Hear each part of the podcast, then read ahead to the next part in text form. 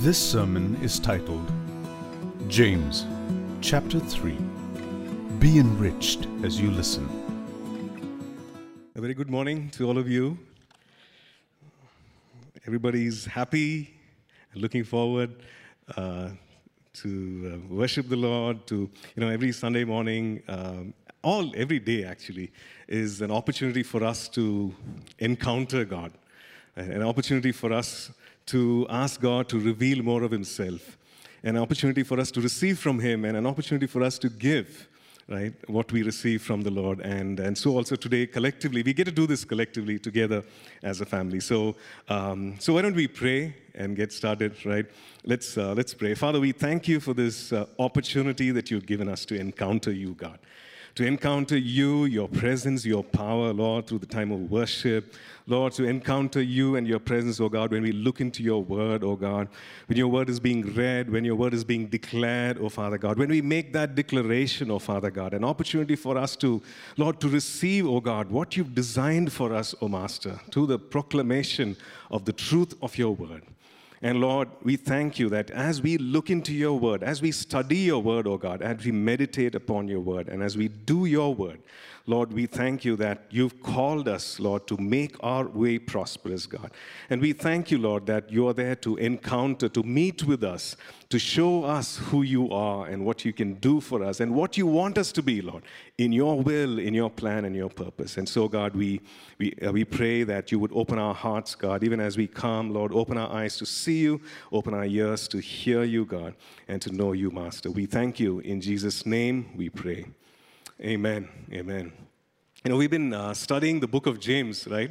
Uh, and for those of us who are tuned in online, maybe this is your first Sunday. Uh, for all the first time visitors, we've been studying the, studying the book of James. And typically, you know, in church, if you, if you see the pulpit calendar, we, um, we do some topical studies, right? We study about a topic.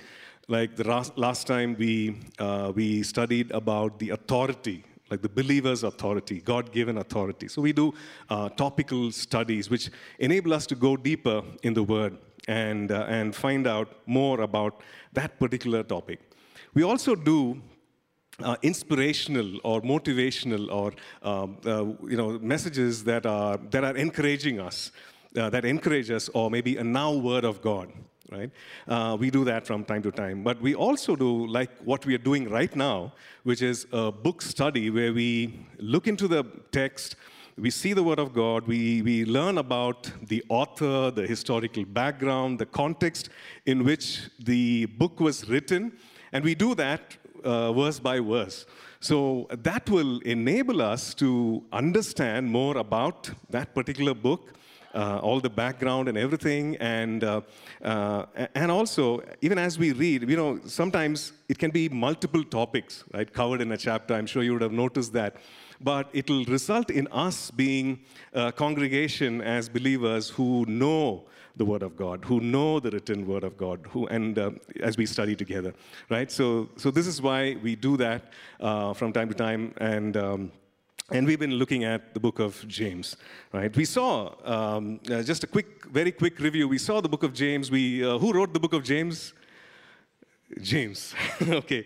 So James wrote the book of James. And who was James? James was uh, the half brother of the Lord Jesus, one of the siblings, right, um, of uh, Mary and Joseph. So we saw that uh, the Lord Jesus had four other brothers, and we see that mentioned there in scripture, and sisters as well. So he was one of them. And I'm sure that James, you know, growing up, as a sibling, you know, they must have had times of teasing, bullying, uh, playing pranks on each other, etc. But there came a point when, uh, during the earthly ministry of the Lord Jesus, when all the brothers, they did not believe in him, right? As he said, this is the ministry. This is what I've come to do. They did not believe in, in him.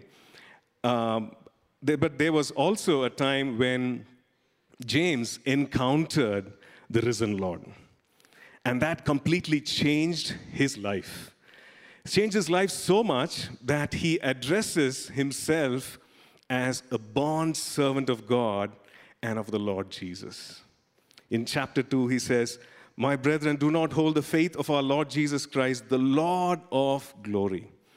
Right? See, he, he sees the Lord Jesus for who he truly is. He comes to that place, right? And he writes this book to primarily the a Jewish audience, you know, uh, people who have from the Jewish background who've come to place their faith in the Lord Jesus. So we studied chapter one and we and we looked at various things like uh, james addressing okay what to do when you fall into various trials uh, what to do when you fall into temptations and and he also closes the chapter with three important things you know don't be deceived don't deceive yourself and he mentions three things right uh, self-deception the greatest deception of all and he says that if you uh, think that god is the one who's tempting you and God is the one who is causing you to fall into sin, then you're deceiving yourself. Right? That's not the truth. The second thing he says is if you are a hearer of the word and you don't do the word, you don't obey the word, then you're deceiving yourself. You know, many times we you know, uh, intellectually, we critique the word. We say, wow, it's beautiful, just like many armchair sports people. You know, the way he held the ball, brother, you know, that uh, that was wrong. you know, uh, we might critique the word and say, that was beautiful, lovely. But then he says, you know, if you're not doing, if you're not obeying according to what the word instructs, then you again, you're, you deceive yourself. And then he says, uh, thirdly, he says that if anyone thinks he is religious, but if you do not bridle your tongue, right, hold back, rein in your tongue, meaning the kind of words that you speak, the kind of things that you utter, the kind of pronouncements that you make, if you don't rein in that, then your religion is useless and you're deceiving your own heart. Okay, that was chapter one. And chapter two, last Sunday, uh, we looked at how uh, he, he's addressing something. You know, we, we see that uh, as we go through these books, we see that uh, we can actually understand a little about the author themselves, their temperament, and, and their habits, and so on. So you know, when you look at James, we see that James is a very observant person, right? So uh, I don't know how many of you do that, but when somebody walks into the room, he's looking at the others, right? He's not looking at the person walking in, but he's looking at the others. And this is what he states you know, if someone comes into an assembly and you, you know, you give him preferential treatment, and if someone else comes into an assembly who is, you know, who is poor, who is not wealthy, and you don't treat him right, and then he goes on to address, you know, how and what we should do. That uh, when we do that, when we are not um, treating them right, uh, you are actually being a judge with wrong set of standards. He says you are judging with evil thoughts your reasoning is evil, right? And um, so uh, last Sunday we would have seen that, um, I think this is where we ended, where James says, if you're showing partiality, let's say based on how someone is on the outward appearance or how much bank balance a person has or how much the person can do for you if you're showing or preferential treatment he says it very blatantly you know it is sin you are committing sin. And that's verse 9. Okay? So we are going to start, we're going to look at verse 10 onwards. Are you ready? Okay, how many of you brought your Bibles? You know, uh, printed, digital, and absolutely fine. So just let's look into the Word, right? We're going to uh, read from uh, verse 10 onwards, and uh, we're going to look at, um, yeah, 10 to 13. Okay, okay, let's start. Uh, for whoever shall keep the whole law and yet stumble in one point, he is guilty of all. For he who said, Do not commit adultery, also said, Do not murder. Now, if you do not commit adultery, but you do murder, you have become a transgressor of the law. So speak and so do as those who will be judged by the law of liberty. For judgment is without mercy to the one who has shown no mercy. Mercy triumphs over judgment. Okay? So from verse onwards, so James is pointing out one particular thing. He's saying, you know, if you pick and choose your law, right? You say, this is my favorite thing, and I'll obey it. And well, this, I'm not so sure. I can gloss over it saying if you pick and choose and if you break one thing, don't you know that you break the whole law? Right? So he's talking about the law of Moses, and, and they, which they were familiar with, which they knew. So he's writing to them and he's saying, you know, you don't you know that when you break one aspect of the law, you break the whole law.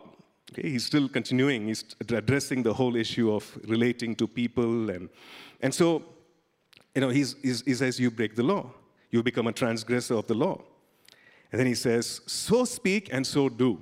Okay, this is this is how you need to live your life.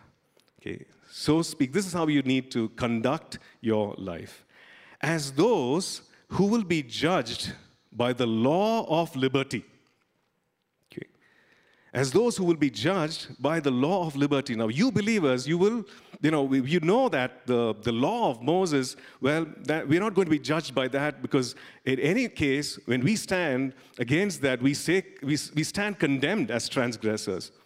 But we as believers in the new covenant, in this new dispensation, we are going to be judged by this, what is called as the law of liberty, the new covenant. And um, so you conduct yourself as those who will be judged by this. And what is this law of liberty? He's referring to the new covenant, and then also in the previous chapter, in verse 25, when he's talking about the word of God, he's, he's talking about it as the perfect law of liberty. No, you look into that perfect law of liberty and you continue in it, not being a forgetful hearer, but a doer of the work, right? So he's talking about the new covenant, and he's saying, you know, you will be judged by this. And he calls it the royal law. I think that's what we saw last Sunday. The royal law, or the first law, or the one that, is, that comes from, uh, from the king himself. So it applies to us. You know, the best part of being judged by the law of liberty is this, right? We stand condemned, each one of us, as transgressors. But being judged by the law of liberty we have been extended something. We have been, we, you know, God reaches out with something, and that is grace and mercy and forgiveness. Right? We stand condemned, but God reaches out with His grace and His mercy and forgiveness. So when we are judged by the law of liberty, we are extended mercy and forgiveness in abundance. And, the, and, the, and he says that, you know, when so also you must, you know, with this, you know, even as you conduct your life according to this law of liberty, so also you must do. When you stand condemned, maybe there are those who are standing condemned, but you need to extend mercy and grace and forgiveness. Just like how you received grace and mercy and forgiveness, now go ahead and extend that grace and mercy and forgiveness to others. Right? So he's saying in verse 13, for judgment is without mercy to one who has shown no mercy. Right? And the Lord Jesus, in his earthly ministry, time and again, he taught us, you know, even the, the, what we call as the Lord's Prayer forgive us our debtors, even as we forgive. Right? And um, you know, some interesting conversations with Peter. You know, with Peter, it is always interesting conversation. Right? Uh, it is always some, something, we don't know what's going to happen. But Peter comes and asks the Lord, how many times should I forgive this guy? Seven times? 24 hours, seven times? Is it okay? You know, once every three hours maybe. But the Lord says, you know, no, 70 times seven. And goes on to explain to Peter, you know, this is how it is. There's this rich man who, who um, this rich man's servant, and he, ho- and he owed the rich man 20,000 talents. Okay? And one talent is like 6,000 denarii. And uh, somebody calculated, and it's uh, apparently some $350,000, one, one talent, you know, equivalent to that. this was in 2015, so now we don't know the currency rate. But this is what he says: twenty thousand talents. He, he owned. Uh, he owed uh, ten thousand talents. Sorry. And the man asked forgiveness when he could not pay. Uh, the master was ready to punish him, but he fell at his feet. He asked forgiveness, and the master forgave him. He said, "That's it. You don't have to repay." Not only did he forgive, he just removed the debt. You don't have to repay. But this man, forgiven man, went to another person who owed him 100 denarii. Okay, so how much is one talent in terms of denarii? 6,000 denarii, right? And here's this person who owed him 100 denarii. And he threw him into, into prison. He caught hold of him and treated him very shabbily, threw him in prison. And so the, the rich man, the master, got to hear of it. All the servants complained, and he went and he said, You know, I forgave you of this. Should you not do the same thing to the other person who needed forgiveness? Right? So, uh, James here is saying, you know, we need to extend mercy. We need to extend forgiveness. And in the same manner, we stand under the law of liberty, in the same manner that we have received forgiveness, the way we have been forgiven. Now, that's a, that's a hard hitting lesson, right? And uh, I realize that as we read James, that many things are hard hitting. Count it all joy when you fall into trials. Ouch. that like takes the wind out of you, right? And similar things. And so here also he says, the way you've been forgiven, you know, extend mercy. And if we do not extend mercy, how can we expect mercy to be extended to us? He says, judgment, you know, when it comes to judgment, mercy triumphs. Mercy triumphs, or mercy takes dominion. The Passion Translation um, uh, renders this verse like this So, by showing mercy, you take dominion over judgment. And the Lord Himself said, Blessed are the merciful, for they shall obtain mercy. So, all of us, we stand judged and condemned, but God's mercy has triumphed over us. So, mercy triumphs over judgment. And when we meet with others and when we, when we other believers or, uh, you know, and when we know that, yes, uh, they stand condemned or they stand uh, in a place of wrongdoing, and uh, while we could judge them, we are expected to extend mercy. Amen. And, um, and then James moves on to address another thing about another topic about faith and works. Okay, so we looked at uh, uh, the law of liberty and how we are expected to extend mercy and forgiveness. And then James addresses something about faith and works. Okay, are you ready to look at that? Okay, so let's look at verse 14. What does it profit, my brethren, if someone says he has faith but does not have works? Can faith save him? If a brother or sister is naked and destitute of daily food, and one of you says to them, Depart in peace, be warmed and filled, but you do not give them the things which are needed for the body, what does it profit? Thus also, faith by itself, if it does not have works, is dead. But someone will say, If you have faith and I have works, show me your faith without your works and I will show you my faith by my works. You believe that there is one God. You do well. Even the de- demons believe and tremble. So he's talking about faith and faith that expresses itself, okay? faith that demonstrates itself in good works. He's talking specifically in this context about charitable works, taking care of people's needs. Okay? And, he, and in doing so, he asks two questions. What are they? First question Can someone claim to have faith? Okay. Can you claim to have faith and not demonstrate or engage in good works? Right? That's the first question, verse 14. The second one, you know, can faith that does not engage in good works, can this faith save someone? Is it genuine faith? Is it saving faith? right? So that's the question he's asking. So let's look at verses 15 to 17, right? So he says that this is how it is. If a brother or sister is, is destitute, is, you know, is in deep need, and lacks clothing and lacks food, and how can you just say, be warmed and filled? you know, if you do not give the things that they need, you know, clothing or food, or if they do not, if, they, if you do not give them, how will this profit them? Right? How will it benefit them? And he says, faith by itself, if it does not have these kind of works, it is dead. It's dead. It's not productive. It's not fruitful. Okay. So it's like faith and works are two sides of the same coin. Right? If you have one coin, if you have a coin and one side of it is printed and the other side is plain, guess what?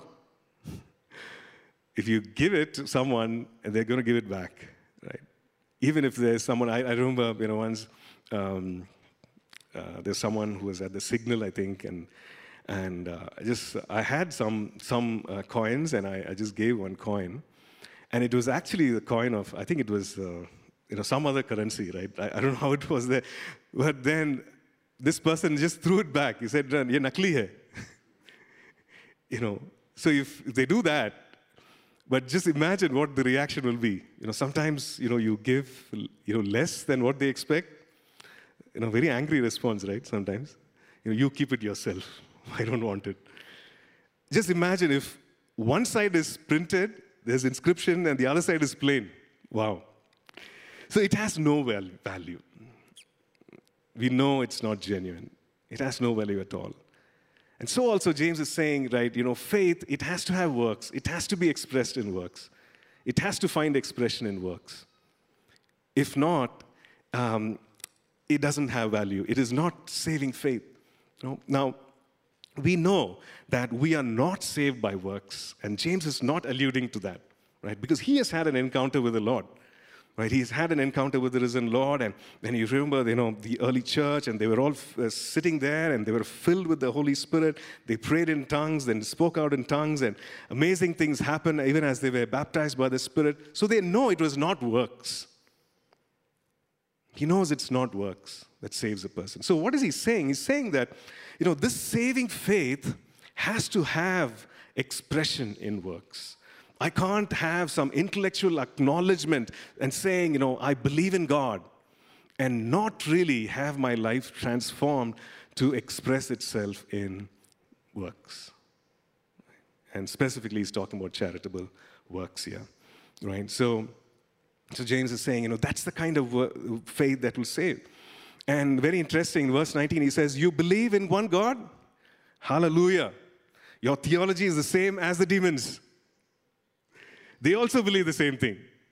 You know, if you remember, you know, recall, uh, the sons of Sceva, right? They went and they, they tried to throw out a demon. And um, we come to you in the name of Jesus, whom, you know, Peter preaches or Paul preaches, and, and it, becomes disastrous, right?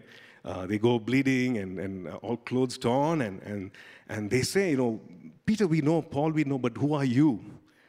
Right? They did not have that saving faith, but they used, you know, this formula and, and tried to do something, and that faith did not give them the authority. It was not genuine faith, you know. Well, it's not the same thing, but, but this is what James is saying that you need to have faith which expresses itself in good works, and that's genuine saving faith. Okay?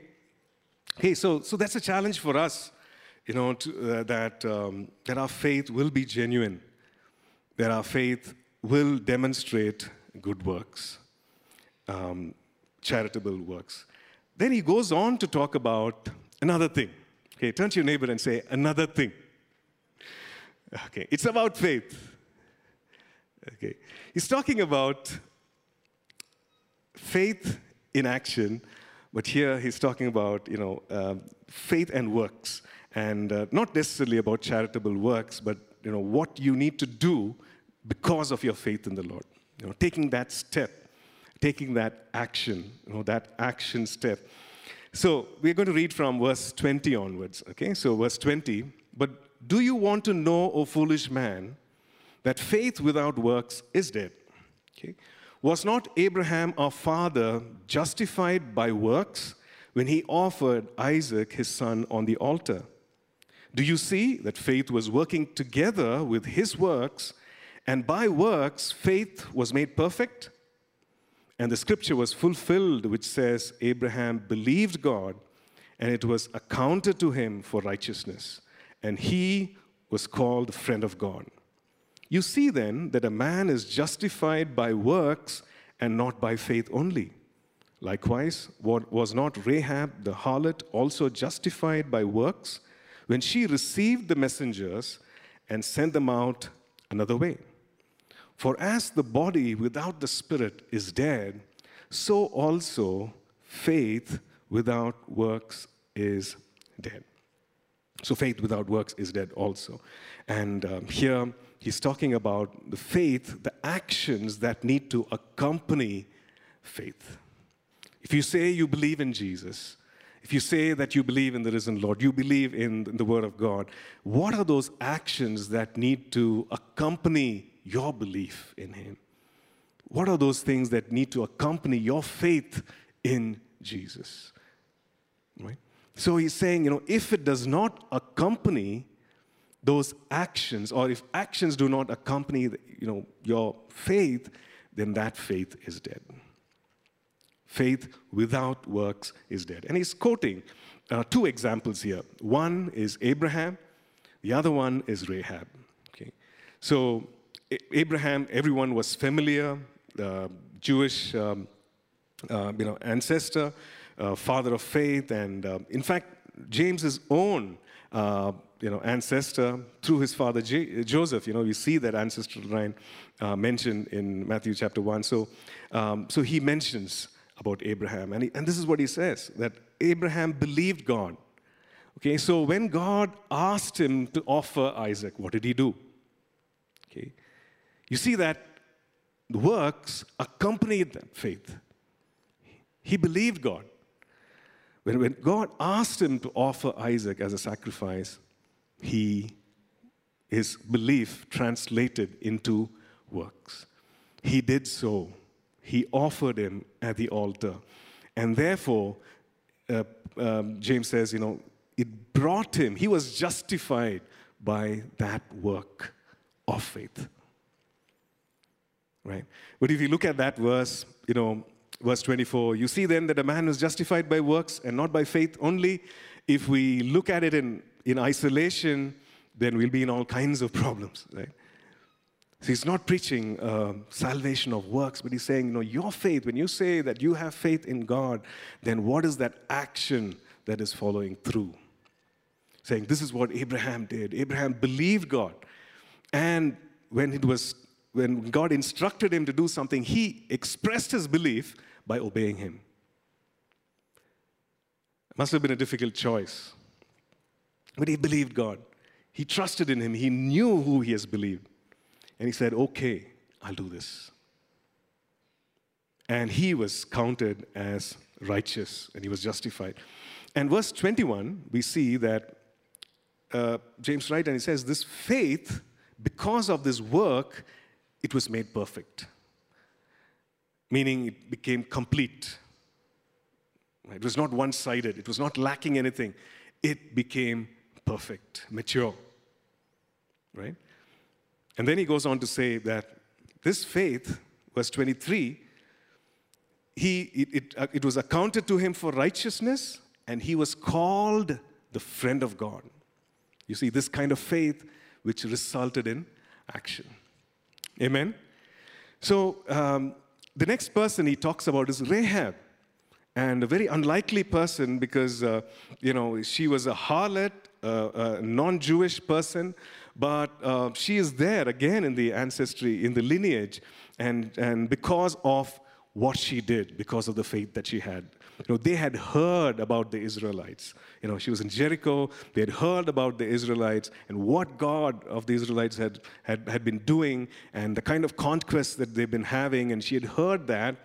And when the um, Israelites went there, she gave them refuge and sent them out another way. She protected them from the people of the land, uh, from the soldiers. And uh, Bible records, scripture records to say that this act of hers was an act of faith. Right? What she did was because of the faith that she had. And the works that followed her faith saved her. Of course, physically, you know, her life was saved when, when Joshua and the, and the Israelites, when they came and attacked, but uh, her life is mentioned in Hebrews 11. Her faith is mentioned in Hebrews 11, saying that, you know, this was a woman of faith. So when we put both their lives together, we see that, you know, faith and works working together. Faith and works making faith complete. Okay, some things that we can see when we act our faith, we come to a place of good standing with God. We demonstrate our good standing with God when we act our faith. We are exactly where God wants us to be. And faith and works, they work together. They go together. We cannot alienate one from the other and say, you know, this is better, that is better. For faith and works go together. And we also see that faith is made perfect and God befriends those who act their faith. And faith without works cannot be productive. It's not fruitful, it cannot produce. So we are challenged today to, to walk out our faith in practical ways, right? to demonstrate our faith in practical ways, and not say, you know, I have faith. I'm a man of faith or a woman of faith, and not isolate ourselves from the works that need to follow. Okay? Okay, everyone there? Okay, so that's, uh, that's a challenge for us, right? To introspect and say, okay, how can I now demonstrate my faith? How can I put my faith, uh, uh, work out my faith? I have faith in God for this. I have faith in God for this other thing. Now, how can I step up, I step out and work out my faith? Walk in faith. Right? And sometimes it's, it's not the most comfortable thing, right? When we want to step out and walk in faith, it's, it really goes against everything that we've been taught sometimes. Right? It goes against our self-preservation at times. It goes against all that that uh, you know we have probably you know worldly wisdom that we might have, but but it's it goes against our comfort zone. We are stretched. But that's what faith is. Okay.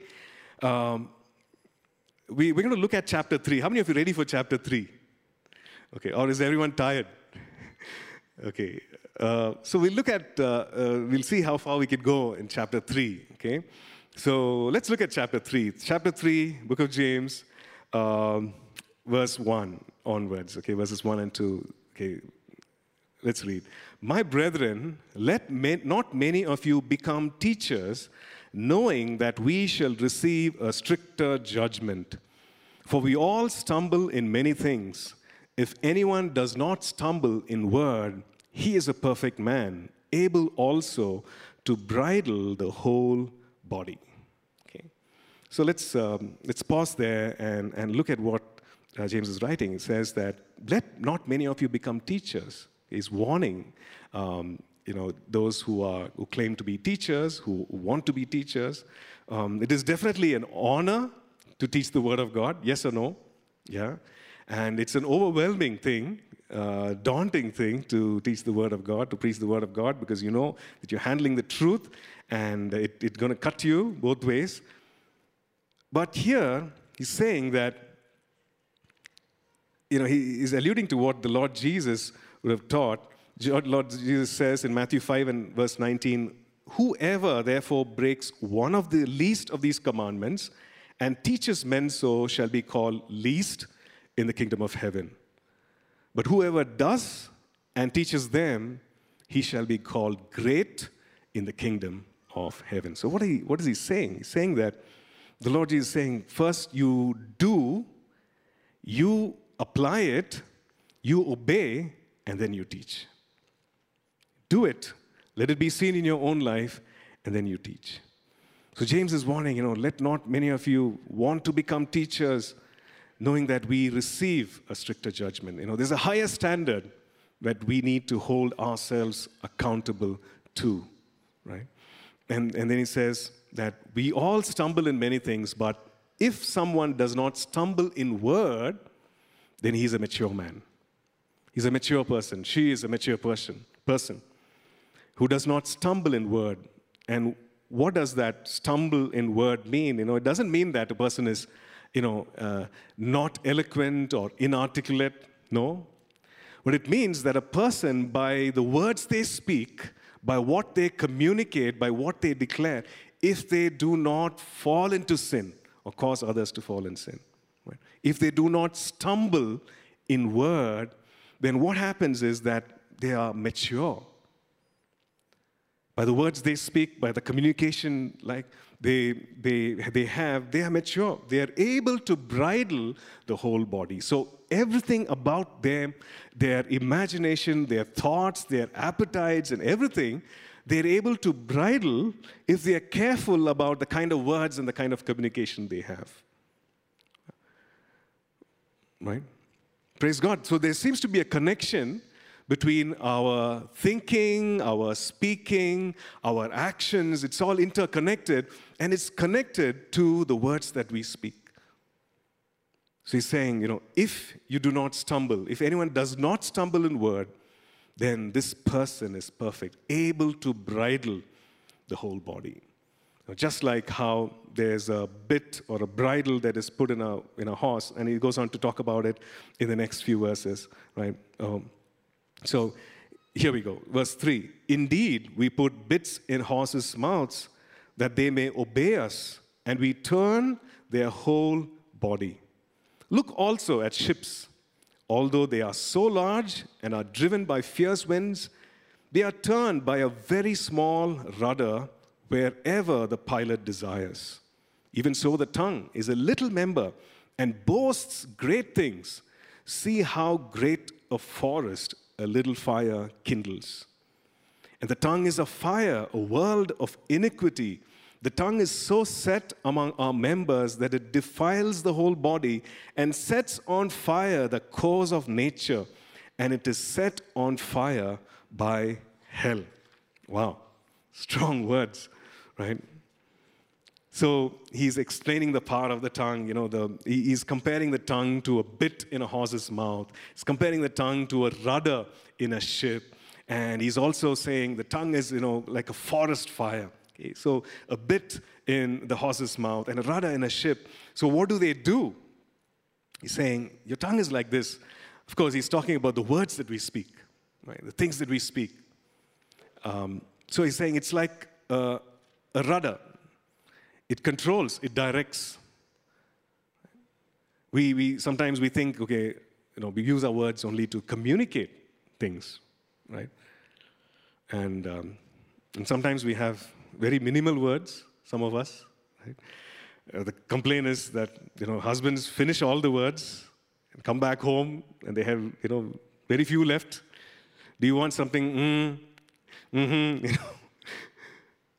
But the thing is this we think that we use words to communicate, but the words that we speak, they are like bits and rudder, the bits in a bit in a horse's mouth. It actually directs the course of life. Okay.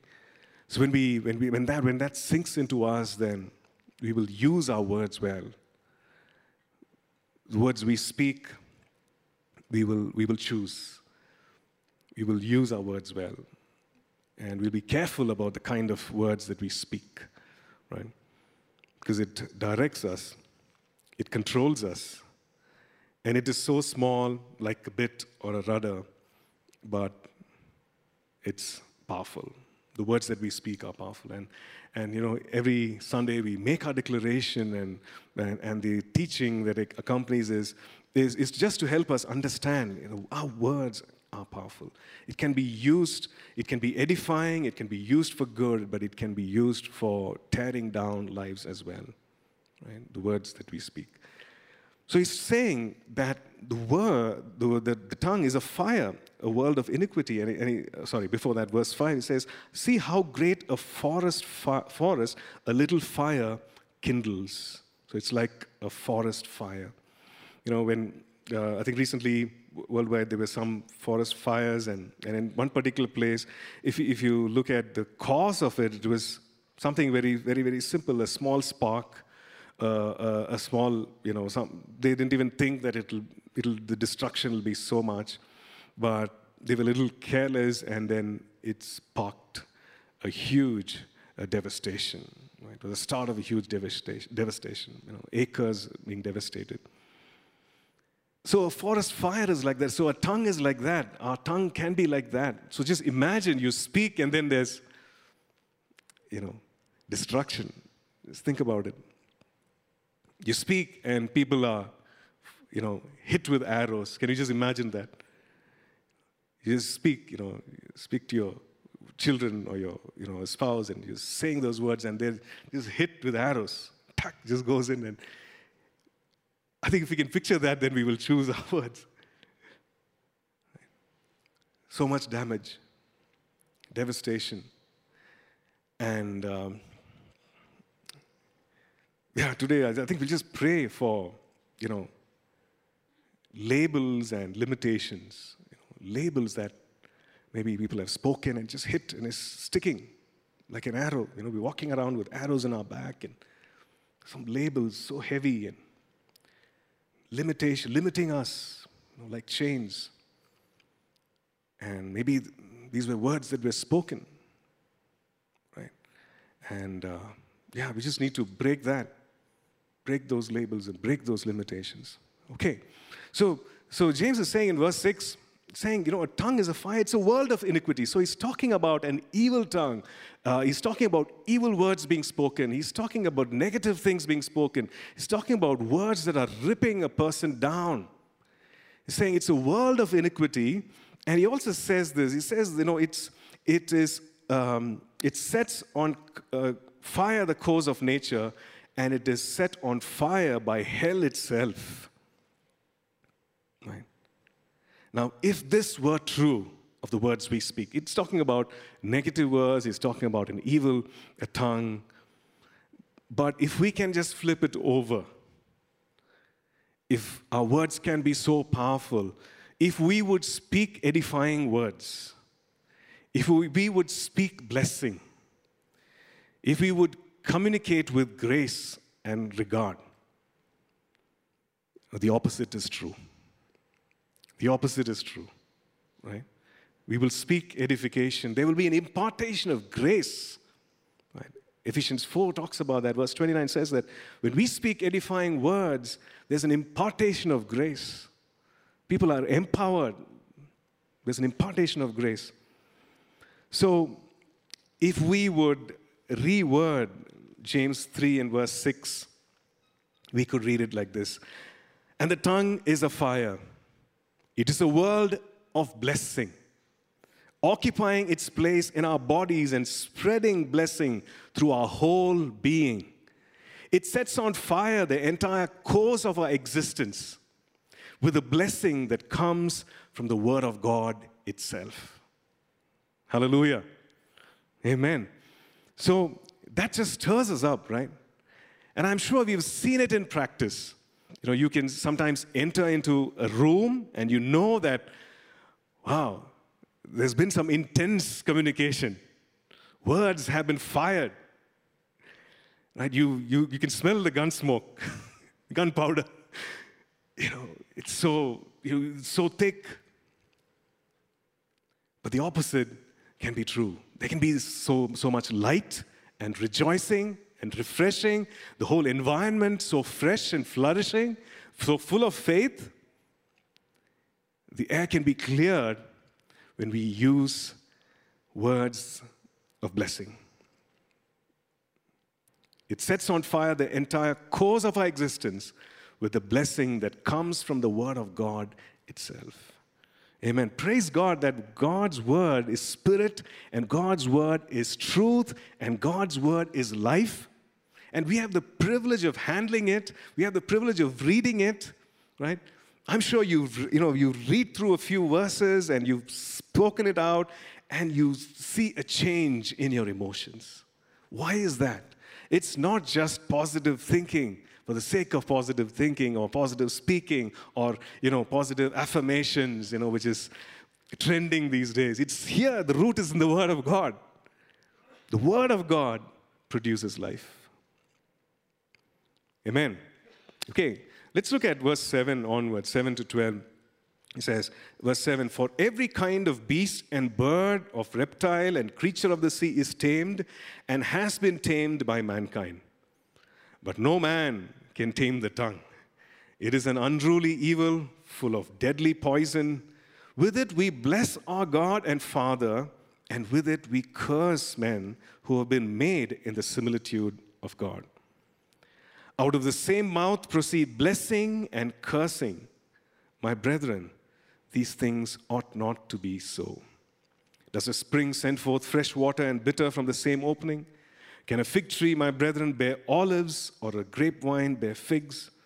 Thus, no spring yields both salt water and fresh.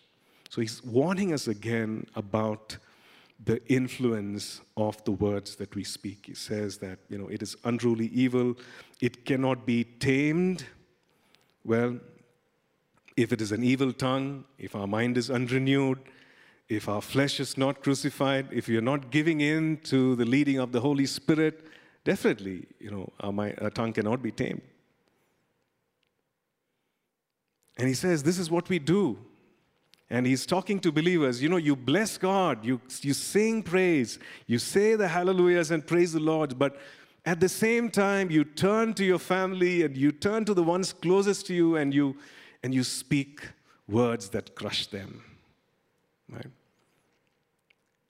And you speak those words, cursing, out of that same tongue that blessed God a few minutes back. Now, that same tongue is now speaking forth words, that same mouth is speaking forth words that are cursing the brethren. So he said, These things ought not to be so. Because the fresh water, uh, a spring does not send fresh water and bitter water or salt water. Uh, um, you know, a fig tree, it does not bear olives or grape does not bear figs. You know that. So therefore, you know, your word, your, your tongue is meant to speak edifying words, speak edifying words. And, and, and I just wanted to say that, you know, our words, uh, you know, there are many things that really influence our words, our thoughts. What are the things that we are listening to all the time? You know, if you're listening to, let's say you're listening to songs which are violent, which are songs which are, you know, which have a lot of profanities in it, but you like the beat, right? Say, I'm just listening to the music. But no, those words are having an effect. Those words are influencing our thinking which is now finding expression in the words that you speak.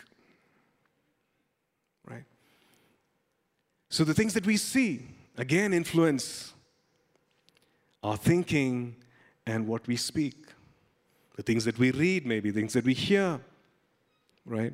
So we need to be careful, we need to be discerning. Otherwise, we'll be like this spring, which is not how it's designed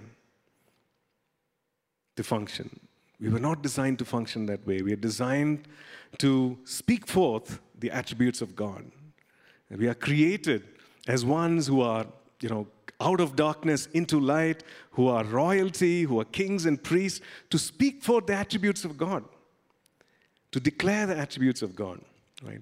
And God will help us to speak uh, words that are edifying, to speak blessing, if we would just yield to Him if we would yield our senses, if we would, you know, as slaves of righteousness, as Romans declares, that we would stand before Him as slaves of righteousness, and our senses will be so saturated with the truth of God's word, will be so influenced by God's word that when we speak, you know, we will speak edifying words, we will speak blessing, and it'll be uh, such a change in our homes, such a change in our families that we will that whole atmosphere will change. It'll be a, such a change in our workspaces right?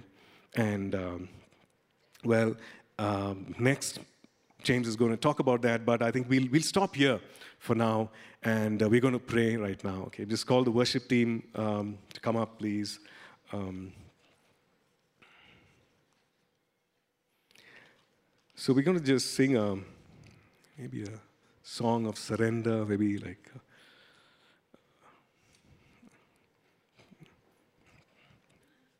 okay, so um, so right now, you know, if you would want, if you would, if you want to apply what we've heard today, maybe there are two things that we can do. One is about faith, right? Faith. How can I put this in action, right? Uh, I have, I believe God. I believe in my God that He can do this. But what is it that I need to do?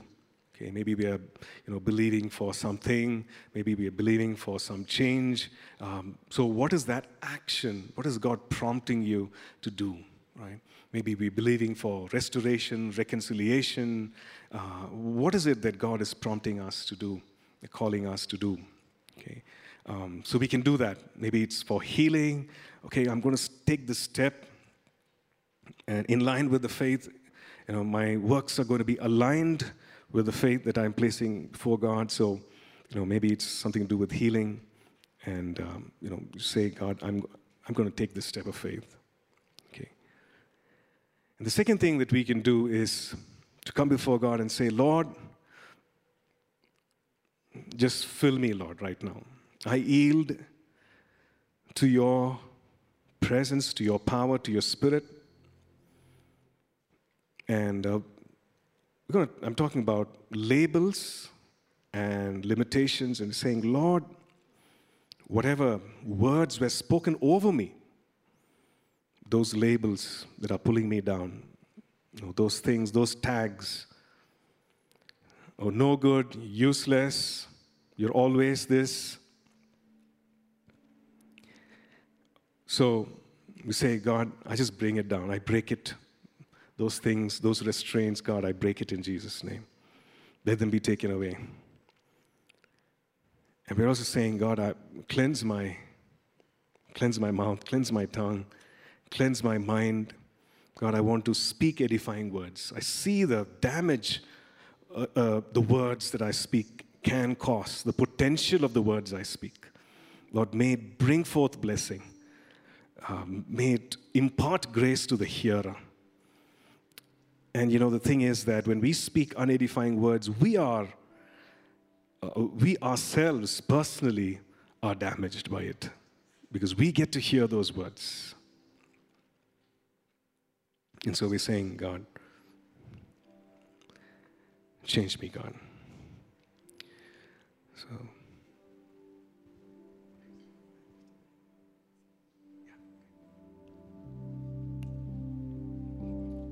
Uh, would you like to stand and as the worship team leads us?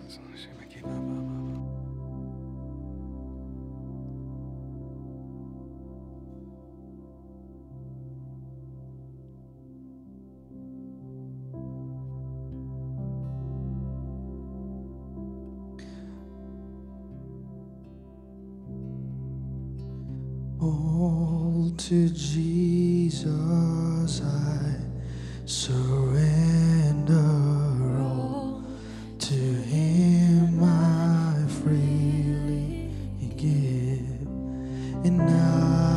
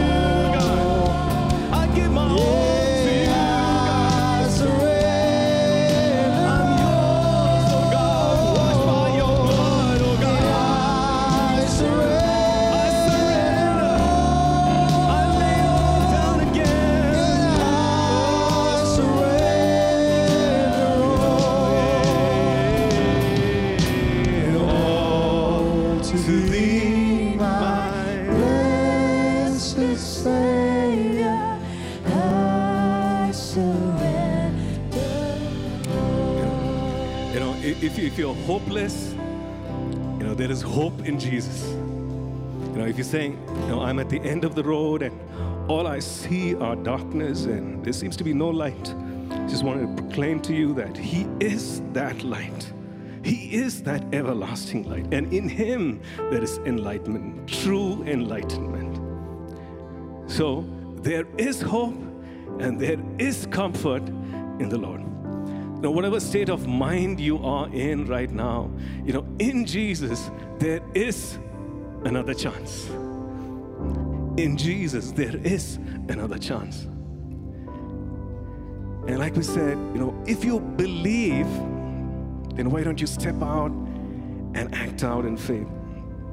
Maybe you're saying, you know, I've never, I've, I've, I've heard about Jesus, uh, I've been to church, but I've never believed in Him way you're talking about. Know, the Bible says if we believe in our heart and if we confess with our tongue, you know, we believe in our heart and we speak out and say Jesus is Lord, then we are saved. We are born again. So you can go ahead and say, Lord, I believe, God. You know, I'm searching for answers. I'm at the end of the road and I'm seeing all these things, God. But I believe, God. I believe that you are who you said you are. that you died for me on the cross. I believe that you took my sin upon yourself on the cross. And I want to confess with my mouth and I want to say that Jesus, I believe in you. Jesus, I believe in you. And I invite you into my life. You know, you can just go ahead and just invite Jesus into your life. He will never do you wrong. Oh, He loves you. He loves us. He cares for us. We are precious to Him. And you and I are the reason He went to the cross. You know, He, he for this joy that was set before Him, that, that we would spend eternity with Him. For the joy that was set before Him, he endured the pain of the cross, the shame of the cross, Bible says. So you can go ahead and pray that prayer. Say, Jesus, come into my heart. Change my heart. Change my heart, oh God. I surrender my life to you. He will never manipulate, he will never intimidate, but he will direct, he will lead as the good shepherd. And if you're saying, you know, I've, I've done so many things, you know, I've spoken so many things, and I, and I, and I look back and I see a trail of, you know, I just see that but the trees that are burnt because of the words that I've spoken, I see those bodies laying, uh, bleeding because the words that I've spoken, families and friends, and you, you can come back to Jesus and say, Oh God, I surrender. Oh God, my tongue, let it be an instrument of righteousness. Oh God, may I speak blessing over those loved ones, God. May I speak blessing. You know, you can make you can make that decision. You can make that choice. And the Bible says that if we are willing, that He is able. He gives us the ability to walk this way. Amen. Amen. So why don't we just put our hands up to the Lord, reach out to the Lord as a child does, as a toddler does to the father or the mother. And reach out to him and say, God, let my life change, God. And I surrender. Oh, Lord, I come to you and I say, I surrender. May the words of my mouth and the meditation of my heart be acceptable to you over and over again. I surrender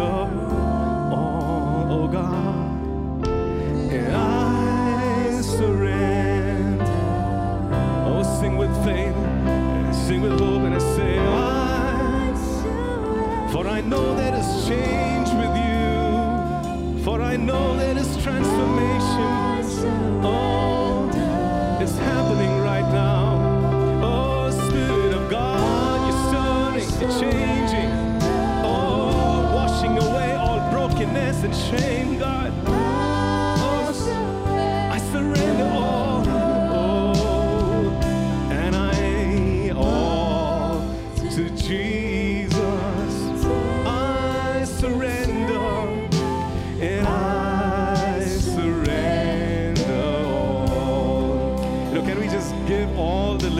limitations, all Jesus did not put over us, but people have put maybe, and we ourselves maybe, because of the experience of the past or failures of the past, you know, we put on ourselves some limitations, some lids, and I say, I can't go beyond this, and this is who I am. And that is not scriptural at all, because uh, the Word of God declares that you are more than conquerors, that we are more than conquerors through Him who loved us, that He will lead us in a triumphant procession in Christ Jesus. Anybody saying amen to that? And He says, you know, that, uh, that He will make you the head and not the tail, right? He says that uh, uh, he, he will lead us as the good shepherd. He says that he has come that we might have life and life in its fullness. So, so today we're going to shake off all those shackles and all those limitations and say, God, I just stir myself up today, God. I stir myself up, oh God, and I, I just want to stand as a warrior, a warrior of righteousness, a warrior of faith, oh God. Faith in your word, God. Believe, let faith be renewed right now. You know, even as you take your position and say, God, I stand in faith for my family. I stand in faith as a warrior for the loved ones, oh God. I stand in faith, oh God, oh God, oh, oh my own life, oh God. And I want to declare your word, your promises, right? Hallelujah. Thank you, Lord. Thank you, God. We praise you. We praise you. We give you thanks. We bless your name. We bless your name, Jesus. Yeah. Mm. All to thee, my blessed Savior, Lord, I surrender all. The Lord bless you and keep you. The Lord make his face to shine upon you and be gracious to you. The Lord lift up his countenance upon you and give you his shalom. Amen. Maybe walk in faith and maybe be dispensers of the aroma of Christ and dispensers of the blessing of God in every place. Amen. Thank you for listening. We trust this message was a blessing to you. For more free resources, including sermons, sermon notes, and books, please visit apcwo.org. For information on APC Bible College in Bangalore, visit apcbiblecollege.org. Do remember to download the All People's Church Bangalore app from the Apple or Google Play Store.